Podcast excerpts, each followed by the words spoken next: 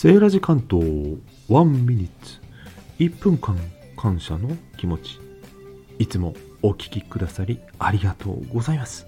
本当にありがとうございます。いいねも嬉しいです。コメント嬉しいですね。皆さんとコミュニケーションが取れて反応がある。これがスタイフ続いてきた最大の理由です。え？なんで突然お礼配信？理由なんか必要ですか？私ねお礼は持った時に言葉にしたり形にしたりするものそれでいいと思っています。理由なんかいらない。プレゼントを送るお花を送る思いついた時にやる。